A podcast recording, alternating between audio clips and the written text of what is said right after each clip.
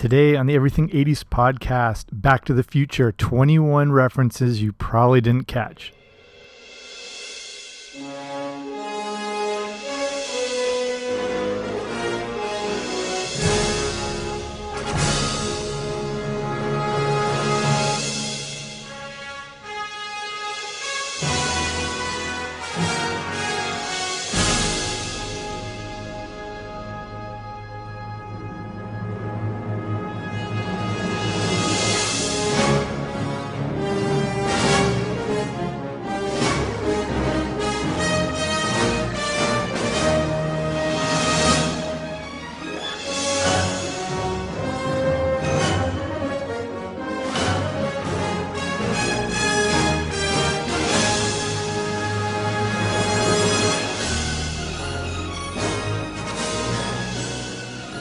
Hey there, what's happening? Welcome back to the Everything 80s podcast. I'm Jamie. Thanks for coming on out.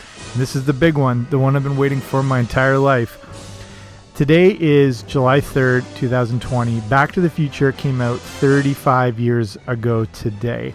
So I thought it would be fitting to do a whole episode, again, devoted to a lot of the sort of hidden things you maybe didn't catch in this movie. I did a whole movie review a little while back. You can go back into the previous episodes if you want to check that out. But this won't be as much about covering, you know, the plot and everything like that, but looking at a lot of, you know, references you may or may not have caught throughout the movie and just, you know, looking back on what I think is the best movie ever made.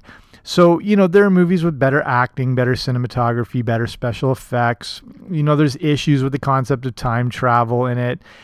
The issues with, you know, Marty's parents not recognizing him in the future 1985, all that sort of thing. But whatever. What we're looking at is why this movie really made an impact. And I believe it's because it had all the right elements combined and it came out at the right time. The movie combines all these different genres into one film. It's got action, adventure, science fiction, comedy, teen romance, all those sort of things. So instead of being this one standalone movie, it combines all these other classic elements. And I think that's what makes so many of these movies from the 80s such iconic movies, is because they take all those different genres and put them together. So we'll look at 21 Back to the Future references you may or may not have caught. And we'll start by, you know, how Back to the Future got to the big screen. And I don't need to do a recap of the movie, because if you need me to summarize Back to the Future, you're at the wrong podcast. If somehow this movie is brand new to you, you're going to have to stop this show and go watch it around 65 times straight, so it becomes part of your psyche, and then check back in here. So since you're somewhat of a fan or an avid fan, again, I don't have to go through the plot or what might not be accurate as far as time travel. This is about looking at the real nuts and bolts of the whole thing. And again, those obvious or not obvious references you might not have caught, you know. So I've seen the movie that adequate 65 plus amount of times, and I just noticed some things the last time I watched it that I hadn't seen before. So let's look at a few of some of the numbers surrounding Back to the Future, specifically, you know, since it came out 35 years ago today. So it opened July 3rd and then going into the July 4th weekend in 1985. And again, last summer, if you watched Stranger Things Season 3, it perfectly tied in the July 4th weekend of 1985 and, of course, including Back to the Future, which I thought was just perfect. The movie was filmed in just 10 weeks. It was the number one movie for all of 1985, among other huge hits like Rambo, Rocky IV, The Color Purple, Cocoon, The Goonies, The Breakfast Club, A View to a Kill, Pee Wee's Big Adventure, like massive movies. It was number one for 11 straight weeks, making $210 million in North America and $380 million worldwide on a budget of only $19 million. Converted for today, that's around $500 million and close to $1 billion, respectively. The budget was only going to be around $14 million, but you'll see why, due to a recasting issue. And they added another $3 million just for that. It was nominated for 3 Academy Awards. It won 4 Golden Globes. It was finally dethroned at the box office by National Lampoon's European Vacation. So how different could Back to the Future have been? And you know, we're looking, so I just made mention of the budget for it. And the one thing that's often overlooked is how late to the production Michael J. Fox joined. He was never the starting choice. He was always their original choice, but it wasn't going to work out just because of his commitment to family ties, and he was pretty busy. So the actor they went with was named Eric Stoltz. You might know him from that as Rocky Dennison mask. He was in The Fly #2 as well. And the problem is he just didn't fit in. And I don't know what it is. They talk about it was just his comedic timing, or taking things too seriously. And basically, they almost had the entire movie done. Apparently, 80% of the movie was filmed. And again, they just figured he wasn't capturing that tone they wanted. And he was a great actor, but it just came down to that comedic sense, and he just didn't have it. And then it created, again, a whole different tone for the movie. They had progressed so far with filming that Tom Wilson, who plays Biff, talks about how they were discussing, you know, the next projects they're going to be working on and what are you going on to next. That's how far the movie was as far as being done. They then had to make the tough call to fire him from the movie, and then luckily Michael J. Fox was available. And it's crazy to think how different this movie could have been. And I think it'd be amazing to see if they released this like Eric Stoltz cut, just to see the change in the dynamic. And this movie we know like the back of our hands. I would love to see that. I don't know if that'll ever happen. Apparently, he's still in the movie in a few scenes. The scene of Marty diving to the DeLorean in the mall parking lot is actually thought to be Stoltz. Take a look at the footage, see what you think. Thomas Wilson also mentions that the fist grabbing his collar in the cafe are actually Stoltz's and not Michael J. Fox, just because they couldn't redo absolutely everything. So, okay, now we'll look at the 21 things you may or may not have caught in Back to the Future. No particular order. But the first one, number 21, is the Twin Pines Mall, Lone Pine Mall sign. This is one of the most obvious references. And again, if you want to see some of these visually, because a lot of them are visual representations, just go to whatever you're listening on, the show notes. There should be a link to the blog that's got all these references in them. So again, one of the most obvious, but some that some people just not aware of. To me, it's the most important Easter egg in the film, and it's one of those pivotal parts of time travel where the past can change the future.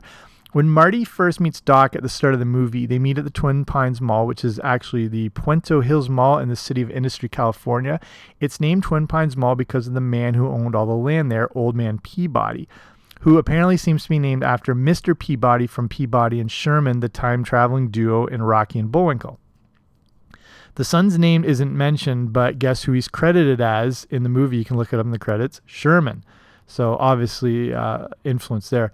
So Old Man Peabody has a fixation with pine trees, and when Marty escapes from their farm, you see him run over one of the two pines in the front yard of their house, assumingly leaving just one pine tree left. When Marty returns to the future and has to run to the mall to try to save Doc, we see the mall is now called Lone Pine Mall. A simple Easter egg, but an amazing part of the movie. Okay, number 20, The Atomic Kid. The Atomic Kid was a real movie, and it's playing at the Hill Valley Town Theater in 1955 when Marty goes back in time. This is an interesting movie choice to display because of its connection to Back to the Future science and science fiction movies. The Atomic Kid starred Mickey Rooney as a uranium prospector who has accidentally stumbled upon a nuclear test site. This is kind of like a superhero origin story because he's able to survive the blast of an atomic bomb, then inherits strange powers after being irradiated. It's a great choice as a reference for the connection between uranium and plutonium, and also the connection to earlier versions of Back to the Future. Before they landed on the DeLorean for the time machine, there was debate over how Marty would be able to travel through time and then getting them back to the future. So as far as before the DeLorean, they played around with the idea of using a refrigerator, but they thought the kids might start locking themselves in fridges. And then one of their solutions... so they've come up with the DeLorean, and before they came up with the idea of the lightning striking the clock tower, was that to get Marty home, they would need to harness the energy from an atomic bomb testing site. So this is a nice reference that connects much of the story and history Back to the Future. Okay, number 19. Goldie Wilson. So remember me saying I just noticed something for the first time when I most recently watched Back to the Future? This is it. So feel free to delete me or block me or whatever, because I might seem like an idiot. Blame it on, you know, crappier VHS copies of the movie we had to watch growing up. But so owning all the Blu-rays of these, I never noticed that Goldie Wilson had an actual gold tooth. And obviously this is where he gets his name from. And basically we have to thank the HD gods for revealing this clarity. It also explains why in 1985, Mayor Goldie Wilson is using the same campaign style as Mayor Red Thomas from 1955. After Marty accidentally slips in 1955 about how Goldie will be mayor, he must have noticed the campaigning of Red Thomas and carried that in his mind to when he would first run for office. Okay, number 18, Doc's shirt. I recently just noticed this, but at the start of the movie, when we first see Doc at Twin Pines Mall, he's wearing a white lab suit, but underneath it is a brown button-up Hawaiian-type shirt. It's also the same shirt he's wearing when he and Marty go into the high school in 1955, and he's wearing it again in the new 1985 in the parking lot. So he really stuck with that shirt over the years. Okay, number 17, Ruth's Frock Shop. Some stores in Hill Valley don't seem that visible, but they do carry over between parts 1 and 2. In Back to the Future Part 2, we see Lorraine come out of Ruth's Frock Shop where she has bought the pink dress that we'll see her wear to the Enchantment Under the Sea dance. This is the scene where Biff has just got his car back, and it always felt to me like it's a part of downtown Hill Valley we hadn't seen before, but Ruth's Frock Shop is visible in the original Back to the Future behind Marty after he's pulled the newspaper out of the garbage can. Number 16, The Hanging Man. And again, apologies if this is another obvious one, but I wanted to point out a few of the obvious references in case you hadn't caught them. So in the opening scene, within the first few seconds, we get a spoiler alert for how the movie is going to go. As the camera is panning through all the different clocks in Doc's lab, we see one where there's a man hanging off one of the number hands. This is actually actor Harold Lloyd from the movie Safety Last. This movie is from 1923, but perfectly foreshadows Doc hanging from the clock tower when trying to get Marty back to 1985. There's no connection between Harry Lloyd and Christopher Lloyd who played Doc, but it's an amazing inclusion in the film. Also, Christopher Lloyd, believe it or not, was not even the original choice to play Doc Brown, which is absurd. Even Thomas Wilson, who plays Biff, was never the original Biff Tannen. The guy, I forget the actor's name now, but it's the guy in his gang who's the skinhead guy. That was going to be the original Biff, but they just didn't think he was physically imposing enough. Okay, number 15, the Edward Van Halen cassette. In the scene where Darth Vader visits George McFly when he's sleeping, we see Marty put in an Edward Van Halen cassette into his Walkman. But why wasn't this just a normal Van Halen album? It turns out that Van Halen wouldn't give any rights to use their music, but Eddie Van Halen would. Since they couldn't use a specific song, Eddie Van Halen admitted in 2012 that he just created a crazy guitar riff noise that would work perfectly for the scene. This makes sense, and I remember friends always trying to figure out what that song was and never being able to find it. That's why. Bonus fact, you would need to see the deleted scenes to catch this one, but the hairdryer, so when Marty's dressed as Darth Vader, he's got a hairdryer tucked into his belt. But it looks a little futuristic because it is. It's actually Doc's from 1985. In the deleted scene, we see Doc Brown in 1955 going through the suitcase that Doc Brown in 1985 put in the DeLorean. Remember, with the cotton underwear because he's allergic to all synthetics. In the suitcase, we see this hairdryer that Marty will soon use as it just didn't exist in the 50s. So I mentioned about the original Biff Tannen, and that actor's name, as I just have it here, that was J.J. Cohen. And again, they just didn't think he was physically imposing, and Wilson was cast to replace him. And also interesting when it comes to Biff Tannen is reportedly that name is a reference to Ned Tannen, who is a studio executive behind some pretty big hits, including Jaws and the Blues Brothers, 16 Candles, The Breakfast Club, Top Gun. He was involved with American Graffiti and apparently isn't the nicest person in the world. So Bob Gale and Robert Zemeckis, who created Back to the Future, once had a script meeting with him that didn't go well, and thus the impetus for the Biff Tannen name was created. Biff Tannen in Back to the Future spells his name T-A-N-N-E-N, and this guy Ned Tannen is T-A-N-E-N.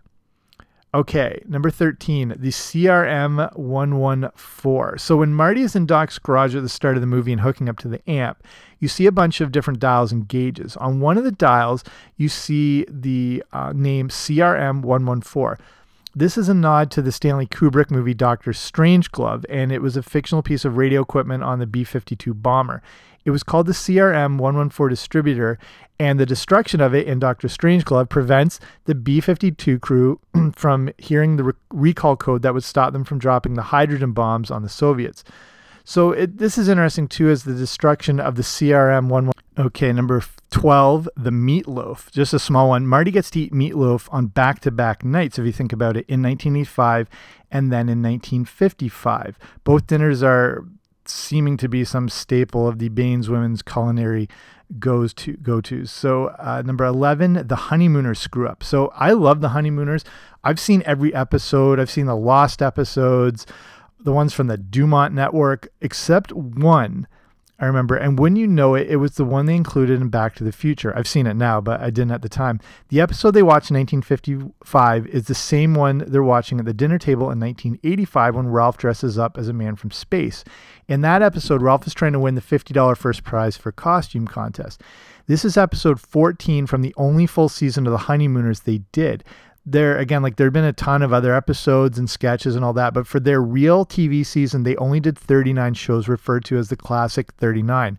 The problem was this 14th episode aired on New Year's Eve, 1955, so there's no way they could have watched it on November 5th, 1955. And that leads into number 10, incorrect record releases. So at Roy's Records in 1955, we see some albums that seem to have also done some time traveling.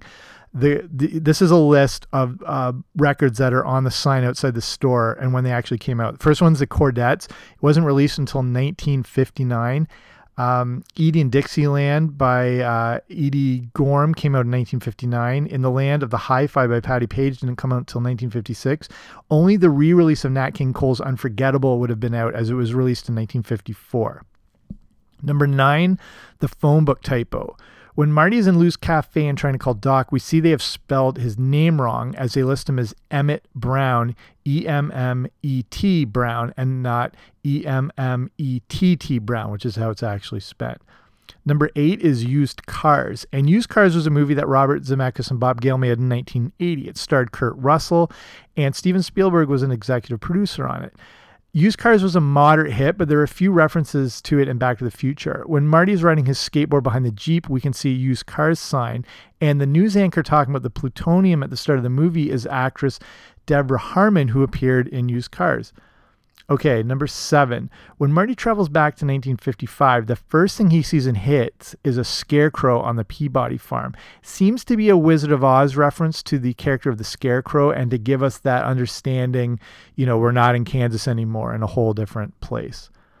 Okay, number 6. Something you wouldn't be able to see, but it's worth noting. Again, the cast you now know and love is just not the ones that were originally intended. Mentioned about Michael J. Fox and Thomas Wilson and everything. But Melora Hardin, a.k.a. Jan Levinson Gould from The Office, was originally cast as Jennifer and had filmed the majority of the movie as well. So it turns out she's kind of tall, and when Michael J. Fox was cast, there was a real height discrepancy, as Fox is only 5'4" tall. Melora Hardin is about almost 5'7", which worked fine with Eric Stoltz, but they had to recast a shorter actress and got Claudia Wells, who is the same height as Michael J. Fox. Number 5, Doc's Truck. This is a quick throwaway, but on the side of Doc's big white truck in the parking lot, it says Dr. E. Brown Enterprises, and below says 24-hour scientific services. So we're just wondering what kind of 24-hour scientific services are needed, and was this created as a way to trick people out of plutonium, which ended up working Doc with the Libyans? Also, there's a bumper sticker on this truck that reads, "One nuclear bomb can ruin your day." So I'm not sure what that was on there, and then sort of prophetic as his project, "This sucker is nuclear, gets him killed." Okay, number 4, the clock tower ledge. This will be the last obvious reference, but it's one of the best. The clock tower in the old 1985 isn't working, and the whole building is obviously run down. In 1955, it's working and in pristine condition. When Doc has to reattach the cord in 1955, he breaks off a piece of the ledge, almost falling to his death. When Marty returns to the new 1985, we can see the broken ledge there now. Okay, number three, Statler Toyota. The Statler family has a long-running tradition of providing transportation for the citizens of Hill Valley. Statler Toyota is the dealership that features the sweet 4x4 that Marty covets and eventually gets. And Statler Studebaker is the dealership featured in 1955. We also make them see them make an appearance in Back to the Future 3 as Honest Joe Statler's fine horses, and in 2015 as Statler Pontiac. Okay, number two, why is George eating peanut brittle? When I was a kid, I always thought this scene was set at breakfast when they're watching The Honeymooners around the table. I don't know why, but for some reason, it looks like George is eating cereal, and I don't know. But it turns out it's a box of peanut brittle. This is a carryover from a deleted scene where George is coerced into buying a large amount of peanut brittle by his neighbor's daughter. The neighbor has pretty much bullied George into making him buy that big amount of it. Okay, and the last thing that you probably didn't catch, and this is the deepest one here, and I covered it in the movie review I did, the bizarre inclusion of the Back in Time song. So when Doc phones Marty earlier in the movie, he has the radio on and it's playing Heaven is One Step Away by Eric Clapton. When he is returned from the past to the new and improved 1985, he wakes up to Back in Time by Huey Lewis and the News. And Huey Lewis obviously plays a prominent role in Back to the Future with the inclusion of The Power of Love and his role as the teacher who tells Marty that his band is too darn loud. But the inclusion of Back in Time is a bit of a meta inceptionness to it. So let me explain. If you've ever listened to that song, you know it has pretty specific lyrics. I had the whole soundtrack, so I knew everything. This song is pretty much describing the events that have just taken place over the course of the movie. The opening lyrics state, "Tell me, doctor, where are we going this time? Is it the 50s or 1999? So there's an obvious reference to Doc himself and the fact they went back to the 50s. The next line mentions that all I wanted to do is play my guitar and sing, just as Marty dreams to do. The song continues to make references to the events of the movie. Don't bet your future on one roll of the dice. Better remember, lightning never strikes twice. Please don't drive at 88. Don't want to be late again. So the song Marty is listening to is rehashing what he just went through. But if that's not enough, the song mentions him by name. It finishes off with, gotta get back in time, gotta get back in time, get back, Get Back Marty. So if Marty is listening to the lyrics of this song, what the hell would he be thinking? The song clearly exists in their universe, and I'm not sure if we are to understand as being Huey Lewis. Huey Lewis exists in our world, but either way, is the writer of this song familiar with the events that just happened? But that would be impossible, as Marty just got back to the future. The song makes sense in our world as we've seen the movie and its connected tie-in, but it exists in their fictional 1985, so who knows what's happening? I understand that a little off the rails, but I always found it compelling how it's a self-referential song that would have startled the fictional. Okay, I'll wrap it up there. Hopefully you like this look back on Back to the Future. Again, if you want more of a plot synopsis, I have the movie review, but I thought this was just interesting to go a little beneath the surface and look at everything that makes this film tick on the 35th anniversary of the greatest movie ever made. Thank you for listening. I hope you enjoyed this. Make sure to subscribe wherever you find your podcast. That way you get the shows automatically sent to you.